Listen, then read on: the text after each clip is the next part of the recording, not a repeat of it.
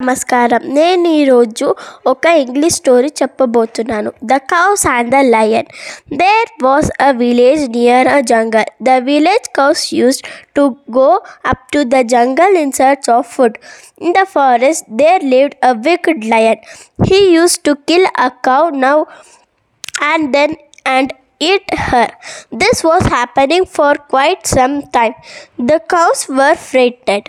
One day, all the cows held a meeting, and old cow said, Listen, everybody, the lion eats one of us only because we got into the jungle spi- spiritly.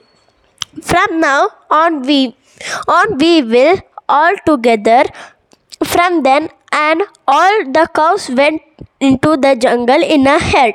When they heard or saw the lion, all of them untidily moved and chased him away.